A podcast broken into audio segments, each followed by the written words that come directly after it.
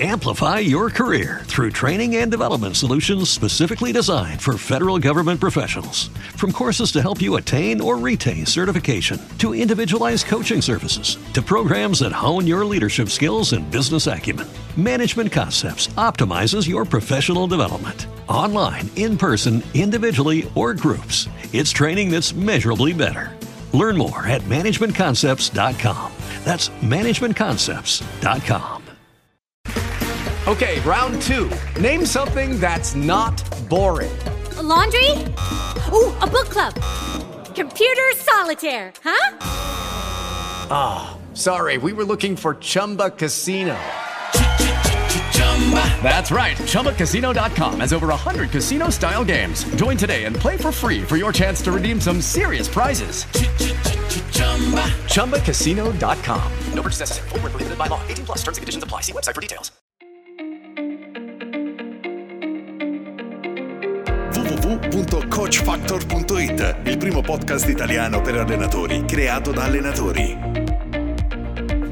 Ciao e benvenuti a questa nuova puntata di coachfactor.it. Io sono François e insieme a Ciro Zoratti ogni settimana intervistiamo un allenatore per farci raccontare come lavora, come costruisce gli allenamenti, le settimane, come vede la pallavolo di oggi e quella di domani, in modo che anche tu possa prendere spunto, rubare un'idea, scoprire una strategia per andare in palestra fin da oggi, provare, testare e migliorare.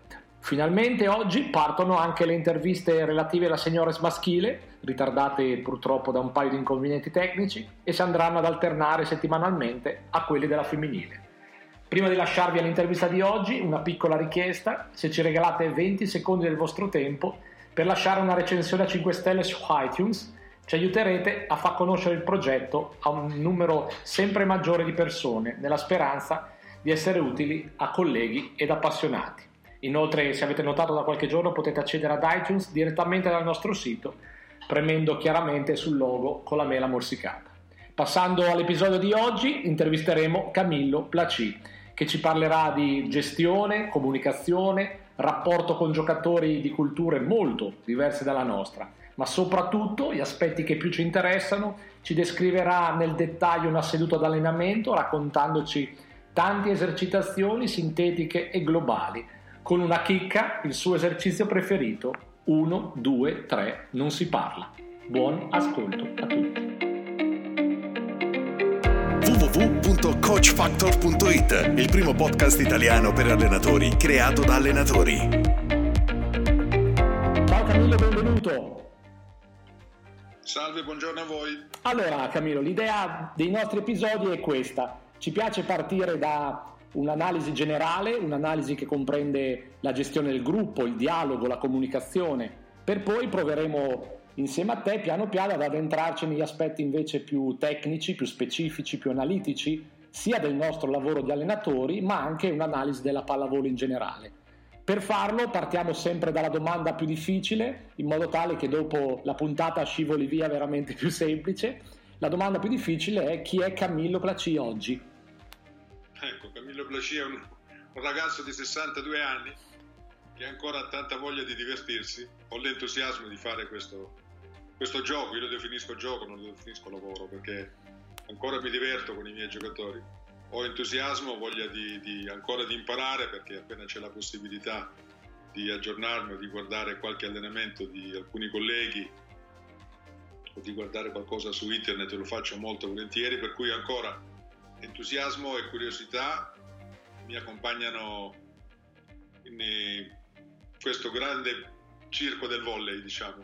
Per cui ho scelto anche situazioni complicate perché non è facile allenare in Russia, che è l'ultima mia tappa, in Siberia, se vogliamo essere più precisi, e lo faccio ancora con grande entusiasmo e con grande gioia. Beh, direi che insomma hai, hai superato la, la, prova della domanda più difficile molto agevolmente, quindi adesso sarà tutto più semplice. Allora, partiamo dalla gestione del gruppo, quindi iniziamo a parlare di dialogo. Dialogo sì, dialogo no, parli con tutti i giocatori, parli con i giocatori costantemente, hai un rapporto speciale con uh, il capitano, con i giocatori affronti problemi solo tecnici o entri anche a volte nella sfera del privato? Diciamo che io da un po' di anni che lavoro nei paesi dell'est, per cui eh, il giocatore non è molto abituato alla comunicazione se non abituato a obbedire. C'è un capo che impartisce gli ordini e un atleta che esegue gli ordini. Io ho cercato un po' di modificare questa struttura, nel senso che c'è un'impostazione di lavoro, ma cerco di spiegare sempre il perché delle cose, perché voglio che loro si abituino a ragionare e a, e a capire perché si fa un esercizio, perché si fa un sistema di gioco perché ci alleniamo prima, perché ci alleniamo dopo, perché è giusto alimentarsi in un certo modo. Quindi voglio che l'atleta si abitui a ragionare, ma ragionare in allenamento, ragionare sul campo e dopo ragionare nella vita. E esiste quindi un dialogo di gruppo. Io tutti i giorni, prima dell'allenamento, spiego il perché del lavoro, cosa facciamo, come lo facciamo. Poi il dialogo, secondo me, con i giocatori va fatto ed ognuno ha una chiave diversa. Io non sono d'accordo quando un allenatore dice tutti sono uguali, perché tutti secondo me hanno esigenze diverse, tutti hanno personalità diverse, per cui quello che va bene con uno non può andare bene con un altro. E la capacità di un bravo allenatore è quello di capire che chiave usare e utilizzare con ogni giocatore. Poi alcuni hanno anche la voglia di parlare anche del privato in alcuni momenti, perché sai, sono giovani di 22, di 23 anni, io ho la fortuna di allenare alcuni giovani importanti giocatori russi che giocano in nazionale, questi sono già nel club eh, da quando avevano 15 anni, per cui lontani dalla famiglia e a volte l'allenatore diventa anche un riferimento. E adesso che ho avuto questo infortunio mi chiamano ciao padre come stai? E torna presto, per cui e, e non è solamente un riferimento tecnico ma anche un riferimento affettivo e in alcuni momenti della loro vita c'è anche un confronto su alcune cose che riguarda il saper vivere, eh, riguarda come impostare una famiglia, come guardare il mondo da un altro punto di vista e l'allenatore non è solamente chi insegna tecnica ma in questo caso diventa anche un riferimento morale. Assolutamente sì.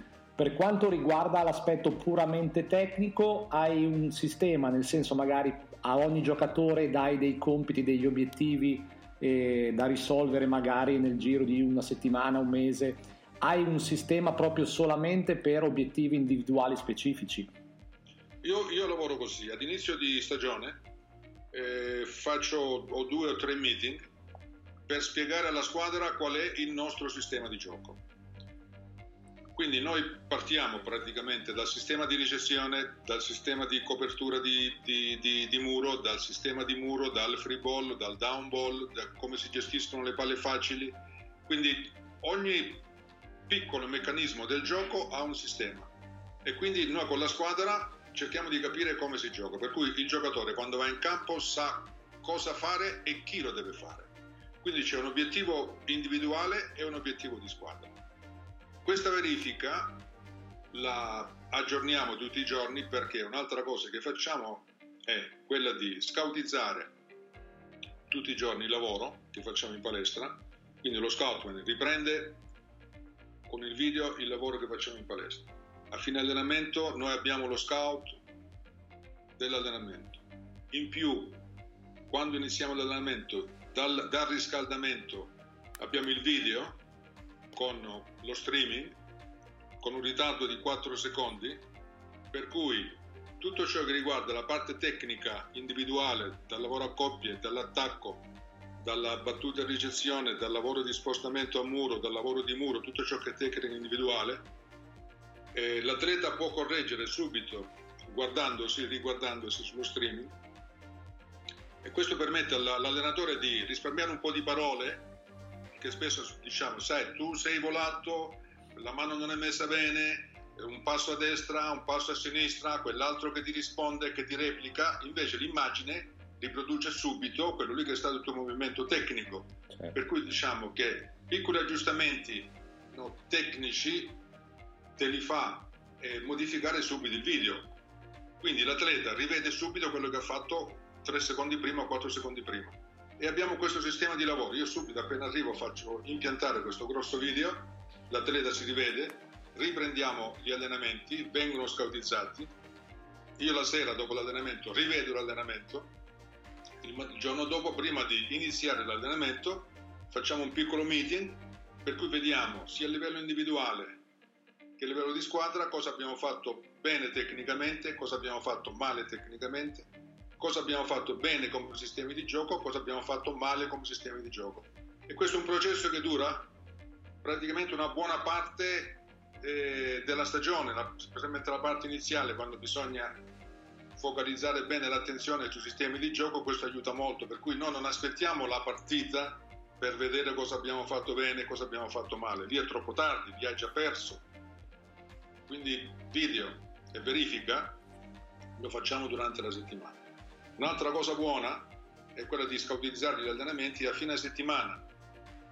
Il totale degli scout della, della settimana viene esposta nello spogliatoio dei ragazzi per cui tutti possono vedere cosa hanno reso nella settimana, come è andata la loro battuta, come è andata la loro ricezione, il loro attacco, la loro difesa, per cui c'è anche uno stimolo visivo, grafico, stampato, per cui nessuno, anche su alcune scelte magari di formazione, di cambio, di chi ha giocato, perché ha giocato, è facilmente condivisibile perché comunque il rendimento di un giocatore durante la settimana è sotto gli occhi di tutti, anche con gli scout.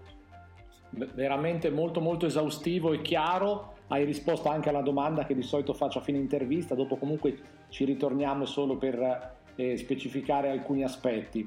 E hai avuto la fortuna, hai la fortuna di allenare grandissimi campioni, no? parlavamo adesso di eh, compiti specifici individuali, come si dice a un campione che deve migliorare?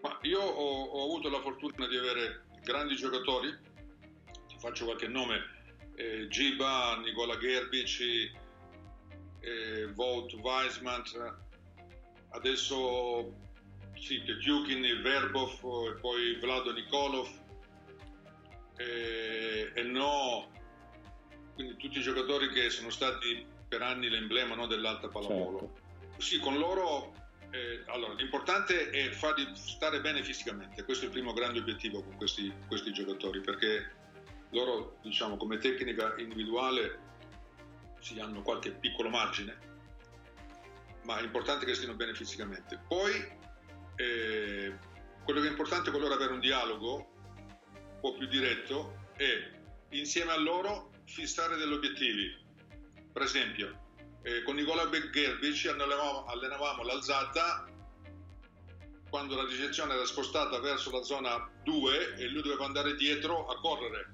e gli rimaneva un po' corta verso la zona 4.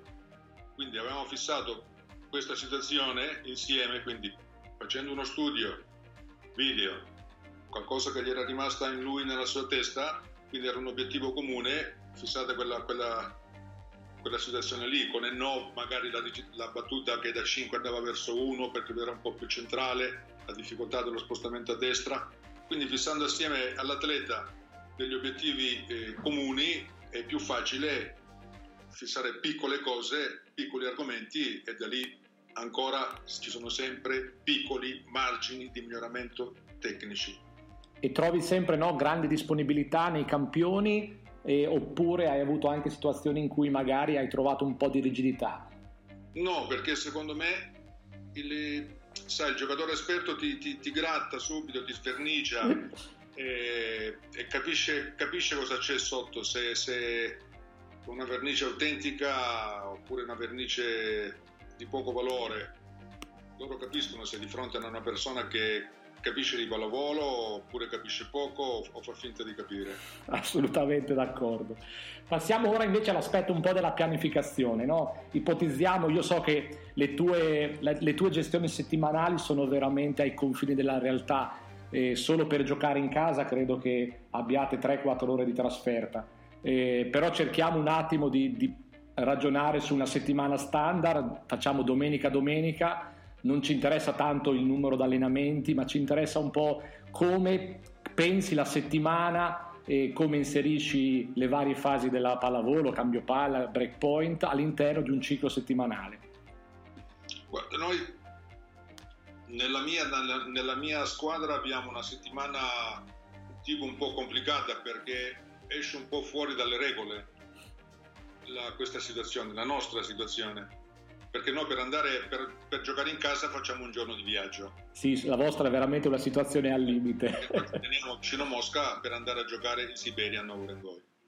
Facciamo prima tre ore di pullman, poi due ore di attesa in aeroporto, quattro ore di volo, un'altra ora di pullman. Quindi per andare a giocare a casa nostra.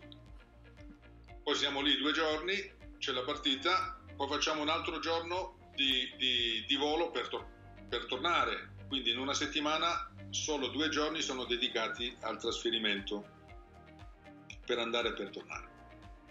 Dopo la partita io do un giorno di riposo perché comunque il viaggio è lungo e stanca e in più c'è il problema del fuso orario. Certo.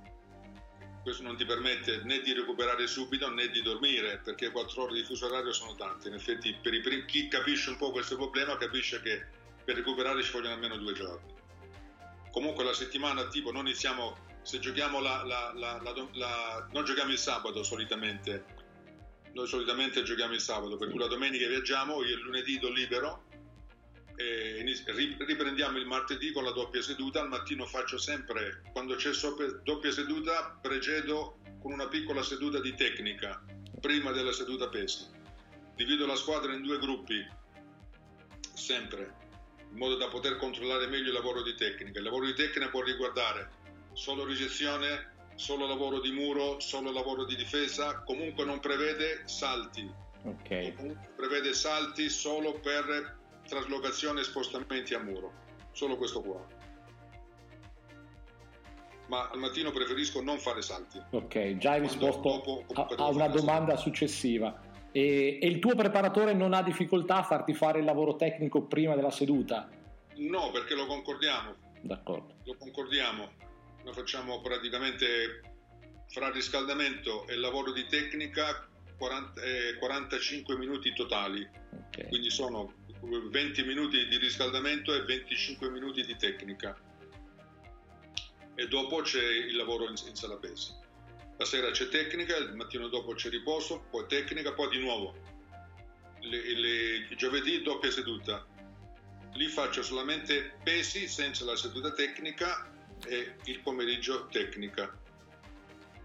Il, il, il mattino del venerdì faccio tecnica e lì c'è salti. Ok dopo si parte per, per, per, per Nuovo Rengoi eh, perché dopo giochiamo praticamente o, o, si parte per un'altra staffetta perché dopo si, parte, si gioca il sabato o la, o la domenica.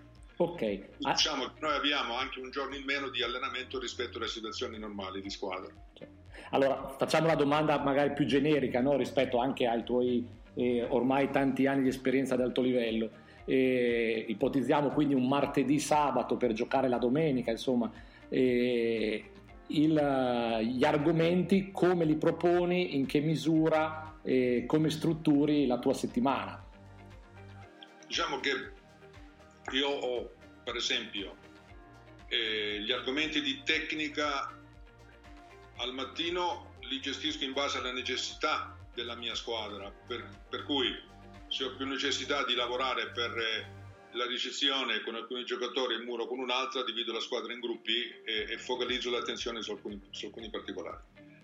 E la sera faccio più un, un, lavoro globale. Una prima parte si riguarda tecnica individuale, la seconda parte te- c'è il lavoro globale, ma anche nel lavoro globale c'è tecnica individuale perché che succede? Che io dal, già dal martedì o dal mercoledì preparo il lavoro contro l'altra squadra allora che succede? Che se devo allenare il muro dei miei schiacciatori contro un opposto che tira tanta parallela, io chiederò all'opposto della seconda squadra di attaccare di più la parallela, quindi lui cosa fa? Allena la tecnica per tirare la parallela. Quindi c'è un allenamento di tecnica individuale inserito in un, in un lavoro globale. Assolutamente sì. Il martedì prevedi cambio palla e rigiocata insieme, solo rigiocata, solo cambio palla ma che... Io preferisco non, non, dividere queste situazioni, generalmente le, le, le, tengo assieme.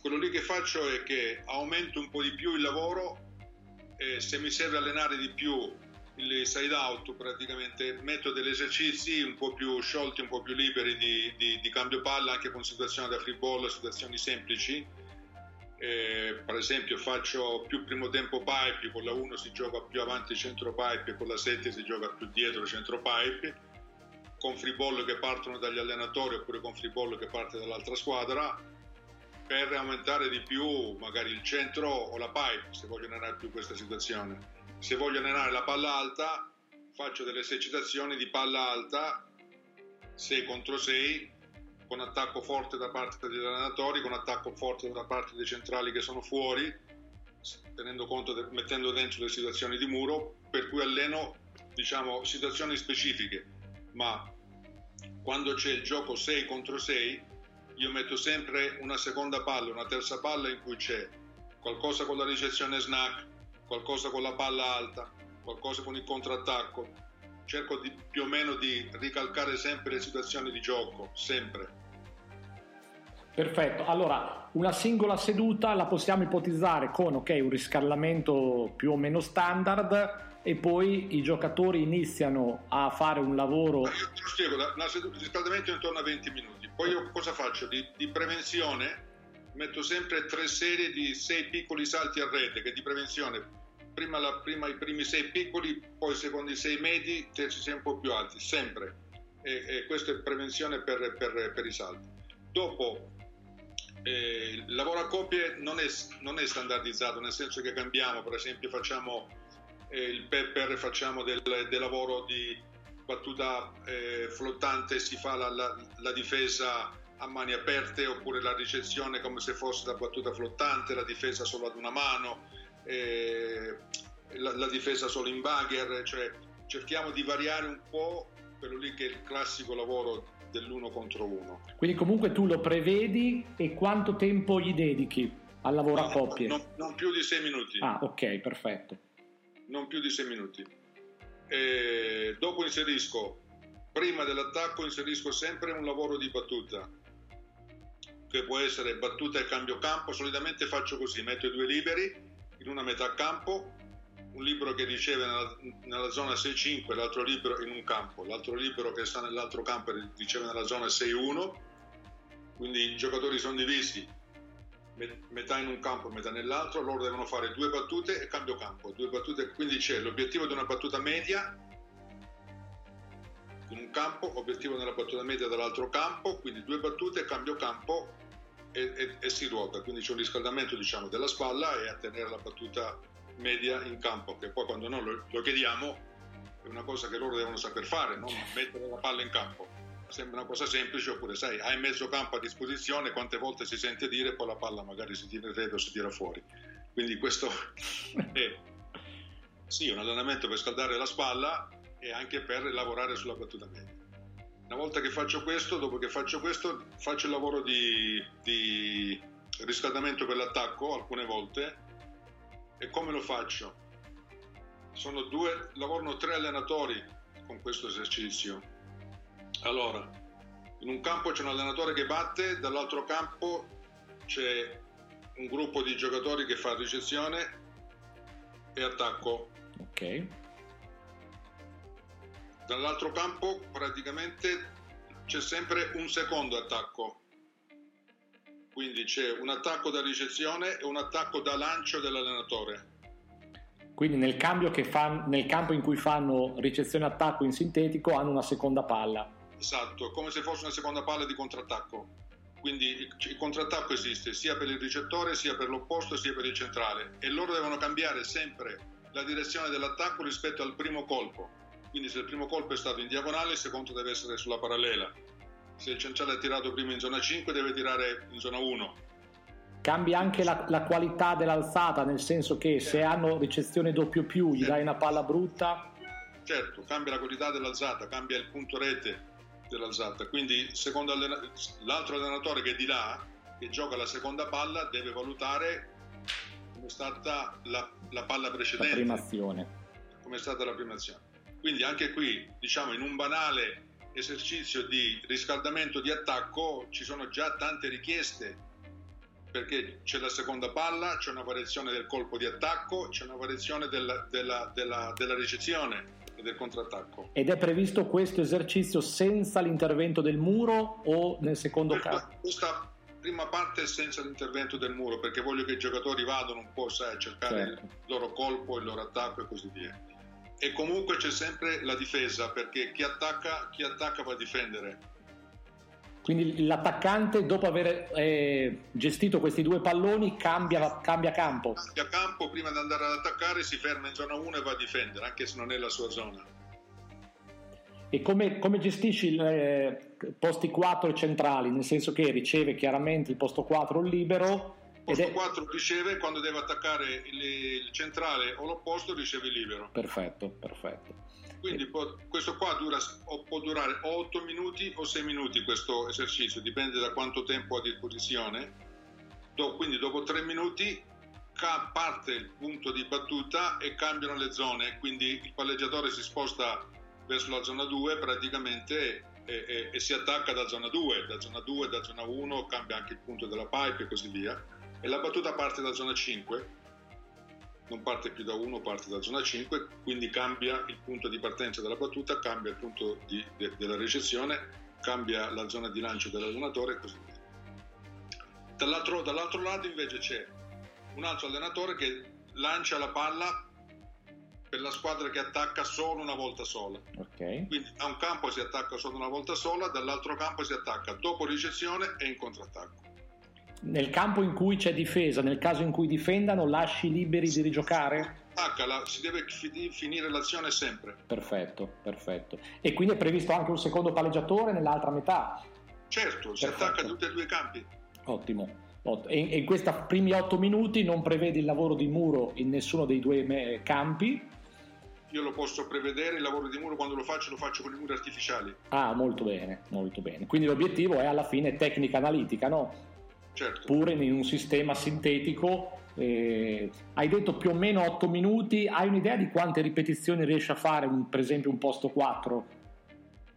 Ma questo qui, diciamo, sinceramente no, no, non l'ho contato, però loro fanno solitamente tra i 12 e i 15 attacchi. Ah, quindi molto buono, è già sufficiente, certo. Eh, lo step successivo eh, prevedi subito l'intervento del gruppo. Se, se, se perché sai, dipende da dove ci alleniamo e, e da quanto tempo abbiamo. Certo. Se, se ho la possibilità faccio ancora un lavoro di battuta, battuta ricezione, ma questa volta è col sistema, nel senso che io metto da un lato due ricettori più libero più un altro ricettore che è fuori dal campo. Ok. E, e gli altri giocatori sono dall'altro lato. Il sistema si chiama 6-3. Praticamente i, i, due ricettori più libero devono ricevere 6 volte. Quindi chi batte deve mettere 6 battute nel campo dei ricettori del libero. Una volta che ricevono 6 volte, battono i tre ricettori che sono nel campo di chi riceve. Ah, ok, perfetto. Quindi il sistema si chiama 6-3 e dall'altra parte poi va in campo l'altro libero, l'altro ricettore e l'ultimo giocatore che ha battuto. Quindi è un sistema, è un sistema veloce. 6 battute da un lato, 3 battute dall'altro. 6 battute da un lato, 3 battute dall'altro. In modo che così io alleno il sistema di ricezione contro battute completamente differenti. Come, succede, come succede in gara. No? perché le rotazioni prevedono, sai, ah, certo. Jump flop dei centrali, palla in salto forte, piazzata, certo. Per cui questo lo faccio molto, molto, molto, molto veloce, e con i palleggiatori che comunque palleggiano sempre, ma l'alzata finisce lì, non c'è, non, non certo. c'è attacco. E qui solitamente faccio o 4 o 6 serie, ma è un esercizio che dura poco, questo qui è molto molto veloce. Quindi 6 battute in campo, 3 battute in campo. In questo esercizio come gestisci l'entrata del palleggiatore? L'entrata del palleggiatore va in base alle, alle rotazioni, quindi se, se, i ragazzi sono in più 1 lui fa la più 1, se i ragazzi sono sulla P4 fa la P4 e così via. Perfetto, perfetto. Quindi questo è il lavoro propedeutico, poi immagino all'esercitazione globale. Esatto, dopo dopo noi iniziamo il lavoro di, di, di gioco 6 contro 6 alcune volte andiamo sul 6 contro 6 altre volte faccio un altro esercizio di riscaldamento che io chiamo 1 2 non si parla nescasal si dice in russo eh, sì dove diciamo un esercizio molto buono secondo me sono le squadre in campo due allenatori uno con la squadra A l'altro con la squadra B che lanciano il pallone se l'allenatore dice Adin 1 la squadra deve giocare la palla di prima, subito, con un tocco. Ok. Quindi è una, una palla alta. Se l'allenatore dice due, due, due, si gioca con due tocchi. Se l'allenatore non parla, né scasalla, si gioca normale con i tre tocchi. Perfetto. Ma quindi quando tu dici un tocco è un one touch buttato nell'altro campo per far, Esatto, fa- esatto. per far fare una free al, al campo B. È come se fosse un, un free ball o un down ball che devi rimandare la palla di là, per cui riproduci una situazione di gioco che ti, che ti succede tu devi rimandare la palla di là creando una situazione di difficoltà. Quindi l'altra squadra comunque deve gestire un, un free ball o un down ball e quindi creare la situazione di eh, free ball corto, free ball lungo, sull'opposto, sul centrale, togliere la pipe, togliere la rincorsa all'opposto, giocare la palla sul palleggiatore. Quindi alleno quelle situazioni che si creano in partita e ogni squadra deve trovare la soluzione per creare problemi dall'altra parte. Quindi alleno queste tre situazioni qua. Uno, due, non parlo e la squadra sa che basta questo codice praticamente per gestire la palla. E, e cosa faccio? Ogni 5 punti cambio i centrali, ogni 10 punti cambio, cambio le linee. Beh, questo è veramente molto interessante perché credo che puoi gestire molto bene il ritmo, no? Sì, ma il ritmo è, è, è alto e c'è comunque grande attenzione. Poi E- l'altra cosa è che la palla alta praticamente eh, la faccio toccare spesso alla- ai posti 6, agli schiacciatori perché io da un po' di anni che eh, ho schiacciatori bravi per cui dopo la difesa del palleggiatore tutto quello che c'è di alto nel campo lo palleggia il posto 6 io per sistema i miei schiacciatori gestiscono l'alzata dopo la difesa del, quindi non è né libero né centrali Beh, questa è una cosa mh, diversa, no? Perché si vede ormai quasi tutti che chiedono al libero di essere il secondo palleggiatore aggiunto. Sì, però il libro poi due rotazioni ti manca in campo e ci sono i centrali e i centrali possono cambiare spesso e può succedere che sul 24 pari o sul 25 pari non ci sia il libero ma ci sia un centrale che non è tanto abituato anche con, con l'attenzione non solamente con la tecnica e tu perdi un punto importante perché salta il sistema Certo, invece lo schiacciatore in campo ce l'hai sempre molto interessante. Eh, passiamo all'esercitazione globale. Eh, come la utilizzi? L'utilizzi sempre col punteggio? Togli il punteggio se hai una richiesta tecnica? Come utilizzi il punteggio? Dacci un po' un'idea del tuo stile di globale. Allora, io il punteggio lo tengo, lo tengo come, come- come in partita, quello lì che aggiungo. Allora, uno, ti spiego subito una cosa. A me non piace il, il doppio punto per chi vince la palla subito, per esempio. Ok? Perché? Perché eh, io credo sia una incentivazione all'errore.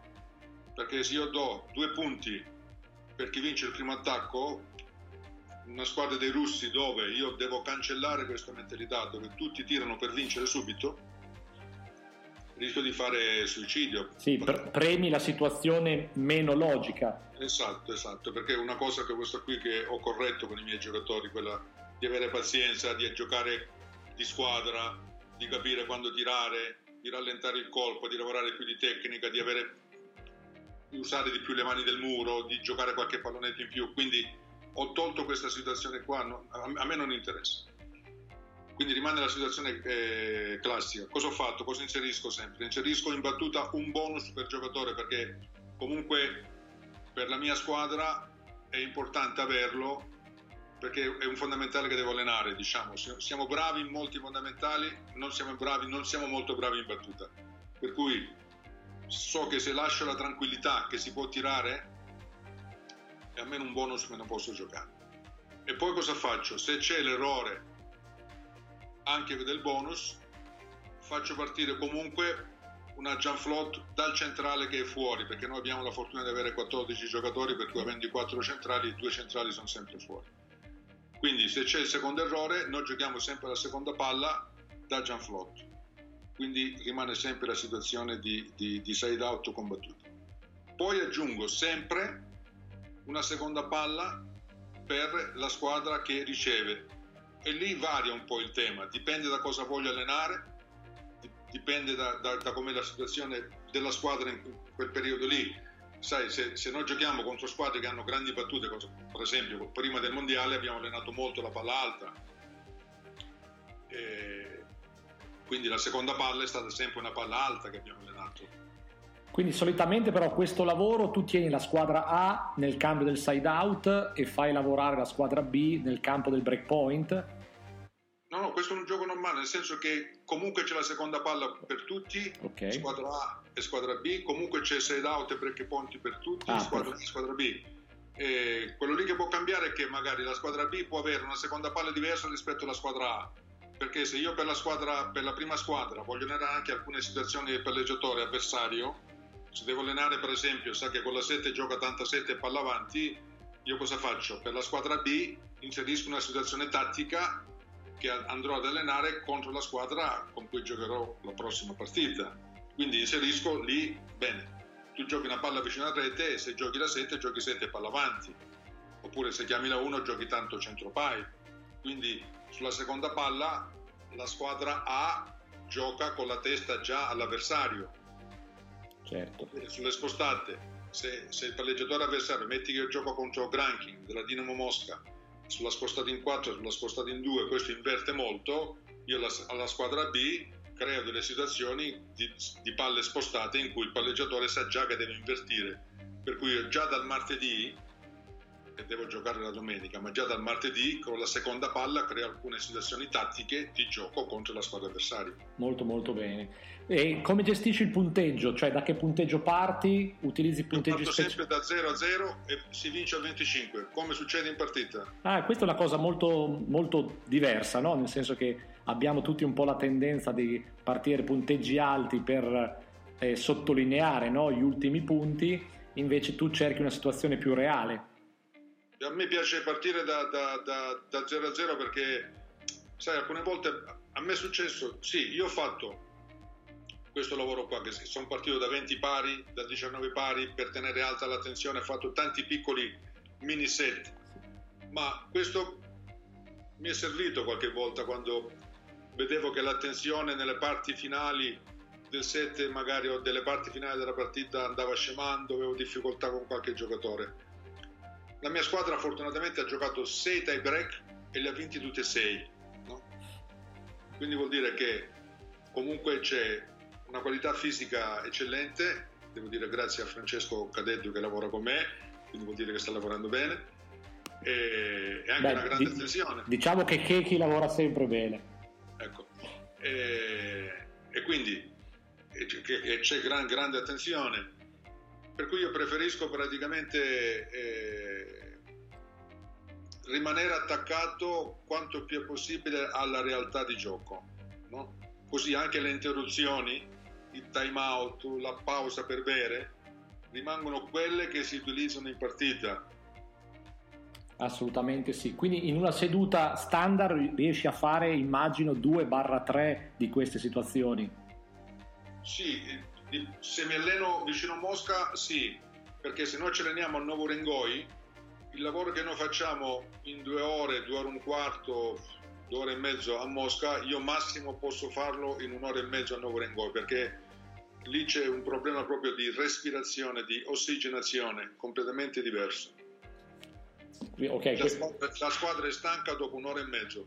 Ok, eh, abbiamo negli altri episodi abbiamo parlato molto del rapporto tra preparatore e, e allenatore nella gestione della singola seduta. Che, che ti dà indicazioni sul numero di salti oppure come mi stai dicendo insomma è un pochino condizionato dalla situazione logistica in cui ti trovi che mi dice senti Camillo oggi saranno un po' stanchi eh, per cui sai conviene fare un allenamento magari un po' più morbido oppure sappi che potrebbero fare un po' di errori in più, diciamo, c'è questo tipo di comunicazione qua. Sui salti solitamente no, io un po' riesco, ho una squadra giovane fortunatamente che non è così fragile, no? né ha bisogno di tante attenzioni come una squadra, come una squadra adulta, comunque gestiamo bene queste cose. E parliamo del, eh, della dicotomia eh, lavoro analitico, lavoro globale, no? ormai tutti eh, proponiamo prevalentemente eh, il lavoro globale perché è più vicino alla realtà, è chiaro che pone un po' il problema che a volte è difficile eh, avere un numero sufficiente di ripetizioni per magari aggiustare un gesto tecnico. Tu ci hai detto che la mattina dedichi a questo aspetto, eh, come riesci però a bilanciare questi due aspetti? Nel senso che so, un lavoro di muro comunque prevede un grosso numero di salti, come riesci a inserirlo nel lavoro analitico, nel lavoro globale? Allora, io al mattino faccio più lavoro eh, di tecnica con pochi salti o addirittura senza salti, per cui è più ricezione, più difesa, qualche volta, qualche volta muro, ma è più muro con, con uno spostamento. Ok. Quindi c'è la cura del, proprio della, della preparazione di attesa dei passi con spostamento a destra, spostamento a sinistra, passo incrociato, passo al costato, questo lavoro qui. Poche volte con salto, con salto massimale, con tocco della palla. L'altro lavoro praticamente eh, analitico lo facciamo nella prima parte del, dell'allenamento. Io curo tanto il muro nella prima parte dell'allenamento perché dopo il lavoro del, del, del 3x6, diciamo, le tre serie di riscaldamento a rete, c'è sempre una parte di lavoro a muro che facciamo con muro a 2, con muro a 3, situazioni di ricezione snack, terzo che va a copertura, il terzo che va in difesa, solamente lavoro di muro a 3 con palla alta, facciamo almeno 6-7 minuti di, di, lavoro con la palla e senza palla per il muro, tutti i giorni. Perfetto. E questo tu quando parli di muro parli sempre di muro contro attacco reale in salto o prevedi anche muro contro situazioni di plinto o situazioni artificiali come la sparapalloni? No, eh, allora c'è una parte dove due allenatori sono sul plinto e c'è praticamente il lavoro dei centrali o degli schiacciatori che partono a destra e a sinistra devono o lasciare la palla o prendere la palla. E alcune volte lo facciamo anche a coppia, noi per esempio alleniamo molto lavorando a coppia il muro stick, no? che è il muro aperto, io, una cosa che facciamo bene questa noi, nel senso che io spesso richiedo al centrale di lasciare il buco in mezzo al muro, quasi di un metro, in modo che chiudiamo bene la parallela con l'esterno, chiudiamo bene la diagonale stretta con il centrale e in mezzo ci vanno due difensori questo ci serve quando si gioca contro un palleggiatore che spinge molto la palla. E, e, ed è un sistema che noi alleniamo molto questo qui. In Russia si chiama muro stick. Ok. E, e, quindi, e quindi... quindi... tu questo lo imposti con il lavoro dei, dei, tuoi assistenti dal plinto e poi inserisci anche l'attacco reale in salto? Sì, perché praticamente c'è l'assistente che sul plinto ha due palloni in mano a braccia aperte e quindi partono insieme eh, centrale e laterale, che può essere il palleggiatore all'opposto, e loro uno salta e prende un pallone, uno, l'altro salta e prende l'altro pallone ah, insieme. ok, molto chiaro adesso. È come se, se stessero chiudendo due, due, due zone. Perfetto. Passiamo ora invece un po' a parlare di pallavolo in generale. Abbiamo avuto l'estate i mondiali maschili e femminili. E immagino che eh, insomma, sia da protagonista che da spettatore hai cercato di capire un po' dove sta andando la pallavolo mondiale che spunti hai preso da quella manifestazione? Io ho seguito un po', un po' interessato perché nella nazionale russa ci sono tre miei atleti, e adesso due perché Vlasov è passato alla Dinamo Mosca e quindi conosco bene questa nazionale qua, conosco sì, la, la, la, nazionale italiana, poi ho seguito gli Stati Uniti perché Eric Sogi è, è, è libero della mia squadra quello che vedo è che l'organizzazione ovviamente di gioco è una cosa che comunque fa la differenza, no? sempre. E tecnica è una cosa che fa la differenza sempre, la fisicità aiuta, ma la fisicità senza tecnica alla fine non, non paga. Perché per esempio la, la, la Russia accreditata da più parti no, dopo l'Europeo vinto, dopo la World League vinta come la candidata numero uno diciamo, a, a dover vincere questo mondiale ha fallito clamorosamente perdendo le, le, le, partite importanti che potevano portarla a vincere questo mondiale. Per cui è una squadra sì che fisicamente è una spanna sopra, sopra, sopra le altre, però probabilmente eh, o la tenuta mentale o la tenuta tattica nella gestione sa delle gare più importanti, eh, no, non ha retto contro formazioni, contro squadre che da questo punto di vista erano più organizzate. Se dovessi dare, fare una classifica dei fondamentali che incidono di più, è chiaro che tutto è importante e tutto è determinante in una partita, però se dovessi dare un punteggio, quale pensi che sia stato il fondamentale che ha inciso maggiormente? Oh, io rimango dell'idea che l'attacco è il fondamentale che incide di più, sempre.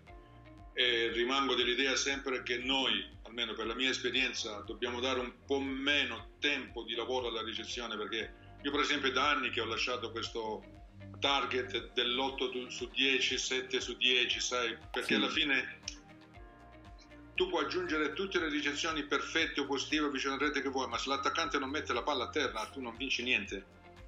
E io mi ricordo quando ho preso la Bulgaria non avevo grandi ricettori perché Mattei Kazischi si era ritirato in conflitto con la, con la, con la federazione e quindi c'era Skrimov, Alexiev e Penchev, sì che è un bravo ricettore però gli altri due erano più bravi in attacco. Io cosa ho fatto? Ho modificato praticamente il sistema di lavoro, abbiamo allenato di più l'attacco con la ricezione snack e con la ricezione negativa. Certo. Non ho, non, ho, perso tanto tempo ad allenare, ad allenare, la ricezione, ho perso più tempo ad allenare l'attacco. Con palle più lontane da rete. Ed è quello che succede anche in Russia perché in Russia c'è un livello di battuta che è altissimo, veramente alto su 12 giocatori almeno 10 battono in salto, quindi per ogni squadra c'è uno, massimo due giocatori che battono la float. Quindi eh, sono tanti ace, tanti slash, ricezioni negative, ricezioni eh, lontane da rete e, e, quindi lì sì, tu puoi allenare, alleni la ricezione, ma io spesso dico guarda, noi alleniamo la difesa. Assolutamente sì. Sì, perché devi tenere la palla in campo, si fa una gran fatica a tenere la ricezione Beh, ho avuto anche la sensazione che c'è un, gro- un, grande ritorno della jump float in senso di efficienza ed efficacia, no? probabilmente anche i centrali soprattutto si sono specializzati e stanno forse anche per una disabitudine dei ricettori eh, incidendo molto sul, eh, sul breakpoint. Sì, sono d'accordo con te e io praticamente questa l'ho messa come variante per tutti i miei giocatori, noi tutti i giorni? Praticamente la facciamo eh, perché voglio che tutti ce l'abbiano come secondo colpo perché se un giorno non va bene la battuta in salto tu perdi la partita perché fai tanti errori. Noi praticamente il primo anno che noi abbiamo vinto la, la challenge in Europa abbiamo vinto perché abbiamo, siamo stati bravi a variare la battuta in salto in battuta flottante quando ci serviva. E quindi questa variante della, specialmente chi ha altezza e, e spalle forti la Gianflotto viaggia a 70 all'ora è, è veramente complicato da, da, da, tenere, fa gli stessi danni della battuta forte ma con un margine di errore notevolmente più basso, cioè si sta intorno al 10%. Assolutamente, no, si, si, vede veramente anche una disabitudine magari dei giocatori a utilizzare il bugger laterale eh, perché alla fine come dicevi te no, è quasi più ormai diventato un gesto difensivo quella, è la... io per esempio alleno poco il bugger sulla, sulla Gianflotto, alleno molto i miei invece a ricevere con le mani a mani aperte. Ecco perché spesso nel lavoro di, di, di riscaldamento a coppie inserisco questo esercizio di battuta planner no, a coppie e uno che o difende a mani aperte o palleggia a mani aperte perché mi serve quando devo fare la ricezione sulla battuta Gianflotto. Che indicazione dai di partenza ai, ai, contro una battuta Gianflot ai tuoi esterni? Ah, quella lì praticamente di fare subito un passo in avanti, il ricettore di prima linea, metti che noi siamo sulla P5, sulla P2, sulla P4, quindi con i due schiacciatori vicini, il ricettore di prima linea è sui 4 metri, proprio sui 4 metri, e lui prende tutto ciò che gli viene addosso sulla diagonale stretta. Il ricettore di seconda linea è sui 5 metri, appena un metro, un metro più dietro, e, e, e, prende tutto ciò che è lungo verso, anche verso la diagonale lunga e poi libero prende la metà campo. Se c'è la corta, l'altro obiettivo chiaro deve essere questo qua. Se c'è la battuta corta io non voglio mai perdere la pipe, quindi la gestione della corta è fino a metà campo e del libero e quella di corta interna verso la zona 4 la gestisce il ricettore di prima linea. Perfetto, perfetto. L'ultima indicazione, che si, si, vede insomma che lo sviluppo della pallavolo sembra andare in una velocizzazione estrema del gioco anche con ricezioni eh, fuori dai 4-5 metri, anche con difese eh, molto difficili, si vedono seconde linee che ormai sono diventati i primi tempi. Quindi credi che alla fine la strada sia questa, cioè una esasperazione della velocità del secondo tocco? Io penso, vedo, che, vedo quello che succede in Russia, diciamo che in Russia abbiamo Kazan che è la, la squadra più forte al mondo negli ultimi anni, per cui veramente ha espresso sempre qualità di gioco di, di, di, di altissimo livello con atleti veramente fra i primi al mondo. Ma le altre squadre non sono da meno perché San Pietroburgo, Dinamo Mosca, Novosibirsk, eh, Kuzbas, Kemerov adesso veramente rappresentano quanto di meglio ci possa essere. Per cui la qualità del gioco in Russia è alta, o la qualità di alcuni fondamentali è alta, battute e attacco sono di altissimo livello. E quindi tornando a, a me, a quello che, che riguarda diciamo, la, la domanda iniziale, cosa allenare, io ti dico, secondo me per vincere bisogna allenare di più l'attacco e a questo punto la battuta, perché il break point è fondamentale, battuta e muro sono fondamentali.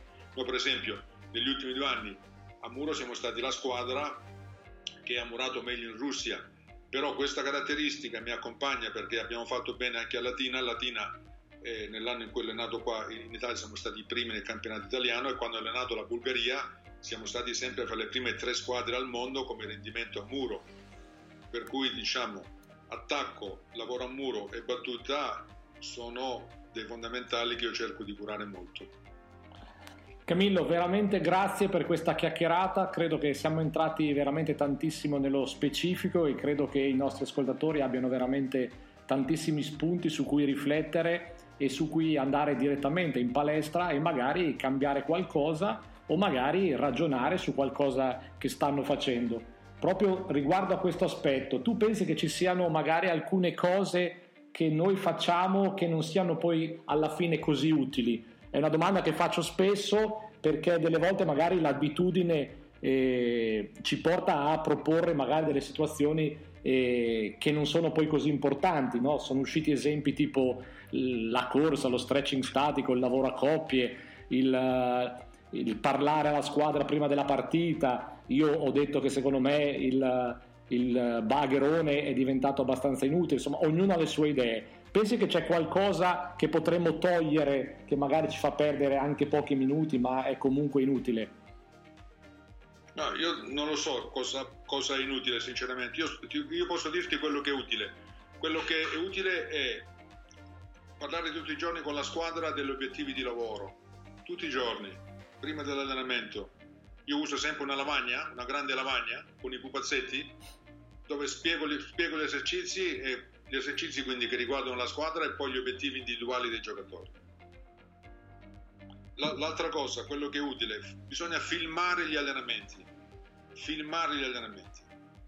E, e, e, questa è una cosa che tutti possono fare e da lì si può fare un lavoro individuale per capire come va l'attacco, come va la battuta, come va la ricezione, L'altra cosa che aiuta molto, io lo faccio spesso con i miei giovani schiacciatori, perché cosa fa? Io ho Kliuka che è alto 2,4 m, Volkov è alto 2 metri, cerco di prendere un modello tecnico che può essere Anderson per esempio, che ha la stessa altezza loro, per cui per far vedere come si diceva ho preso la ricezione di Anderson, per far vedere come si attacca la palla alta ho preso la palla alta di Anderson, ho fatto un piccolo montaggio e l'ho visto assieme a loro, per cui ai giocatori proponiamo anche dei montaggi di tecnica di quelli che noi riteniamo possono essere quelli più vicini alla loro struttura fisica.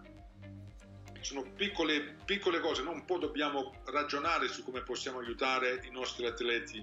No, questo è molto interessante perché spesso nelle interviste no, parliamo del fatto che ormai tutti no, con il software a nostra disposizione siamo bravissimi a preparare le partite in tutti i dettagli, ma forse a volte si dedica meno attenzione al post partita quindi magari ad analizzare che cosa non è andato come pensavamo o come dicevi te ad analizzare ogni giorno le caratteristiche tecniche di ogni singolo giocatore perché se ogni giocatore migliora del 5% la squadra migliora di tantissimo. Sì, noi dobbiamo più pensare ad allenare bene la nostra squadra, a migliorare i nostri giocatori, per cui è più importante fare uno studio sui nostri giocatori, sulla tecnica dei nostri giocatori e come li possiamo aiutare? Filmando i nostri allenamenti vedendo assieme a loro il giorno dopo cosa abbiamo fatto, dove possiamo migliorare e proporgli, proporgli dei modelli tecnici, quindi creare dei piccoli montaggi di modelli tecnici e vederli assieme a loro. Cioè, guarda, io per esempio lo faccio spesso per vedere la rincorsa, la rincorsa per il contrattacco, perché per esempio la rincorsa per il side out è un tipo di rincorsa, ma molti sbagliano la rincorsa per il contrattacco, che è completamente diversa.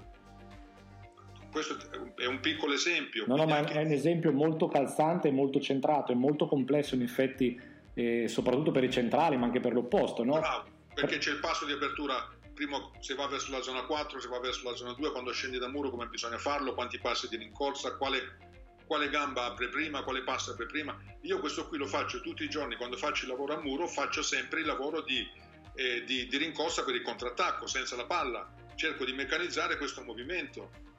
Molto, Quindi molto. il lavoro di tecnica, anche senza la palla, partendo dal lavoro di salti a muro. Quindi non solamente il salto a muro, ma dove il salto a muro cosa succede? O c'è una situazione di difesa o una situazione di contrattacco. E io devo allenare praticamente questa situazione. No, E tutto questo il giocatore dopo, lui se ho lo schermo si rivede dopo tre secondi, se non ho questa possibilità io posso filmare l'allenamento e il giorno dopo vedere assieme a lui. Quindi tutti questi interventi di tecnica, di correzione, devo farli. È inutile che noi facciamo tanto studio sugli avversari e dopo non miglioriamo niente della nostra squadra. ma- È lì che il giocatore, il, gio- il giocatore è molto attento quando noi siamo attenti con lui.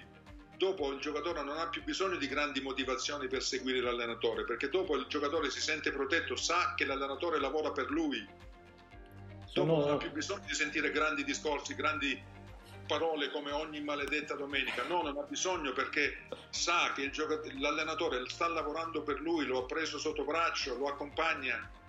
Beh, dai, in questo momento hai risposto alla mia domanda, eh, che è proprio quello, ah, lo penso anch'io, alla fine, eh, per esempio, il, il- il film che hai citato viene spesso utilizzato, ma credo anche un pochino abusato. Alla fine eh, la concretezza a volte è più importante e credo anche questo discorso di post-analisi. Ah, capita spesso che magari andiamo a giocare un amichevole, un torneo che non abbiamo preparato e la nostra squadra gioca ugualmente molto bene perché comunque probabilmente abbiamo lavorato bene sulla nostra squadra. Poi è chiaro che tutto quello che serve per vincere e quindi l'analisi dell'avversario lo facciamo tutti ed è molto importante, però forse alla lunga per far crescere la nostra squadra questo tuo lavoro di analisi costante è molto molto importante. Sì, comunque noi abbiamo un sistema per quando giochiamo contro squadre di cui, di cui conosciamo poco, abbiamo sempre un sistema base di mura e di difesa quando giochiamo contro squadre di cui conosciamo poco, non è che giochiamo con gli occhi bendati. Ah, Il assolutamente. mio, consiglio, il mio consiglio è noi dobbiamo essere più bravi a studiare ed aiutare i nostri atleti e come? Non è che c'è bisogno di grandi cose. No, ma poi credo che veramente al giorno d'oggi, a differenza di 20-30 anni fa, quando abbiamo iniziato, la tecnologia è diventata veramente alla portata di tutti. Basta un iPad, un iPhone e già riesci a fare un lavoro e con qualcosina in più riesci a fare questo tuo lavoro di streaming che al giorno d'oggi veramente è alla portata di tutti. Camillo, io veramente ti ringrazio tantissimo. Forse chi ci ascolta non sa che eh, insomma, sei reduce da un'operazione molto molto importante, nonostante questo ti sei reso disponibile a questa conversazione e quindi il nostro ringraziamento è ancora più sentito. E, e so che eh, hai seguito qualche nostra intervista, e quindi come a tutti chiedo di, di iscriverti al nostro sito. In bocca veramente al, al lupo sia per eh, la tua ripresa fisica e sia per la tua stagione in corso. Grazie per tutto e complimenti per la, per la vostra trasmissione. Un saluto a tutti i colleghi e se c'è bisogno di qualche chiarimento, di qualche nota, di qualche appunto, ma anche di qualche conversazione telefonica con qualche collega c'è la massima disponibilità. Quindi noi ci rendiamo, eh, da- ci rendiamo tramite tra chi volesse magari approfondire qualche tema, è una situazione che eh, prima o poi insomma, renderemo anche più organizzata eh, sul nostro sito eh, e quindi insomma grazie veramente per la tua disponibilità. In bocca al lupo Camillo. Grazie buona giornata. www.coachfactor.it, il primo podcast italiano per allenatori, creato da allenatori.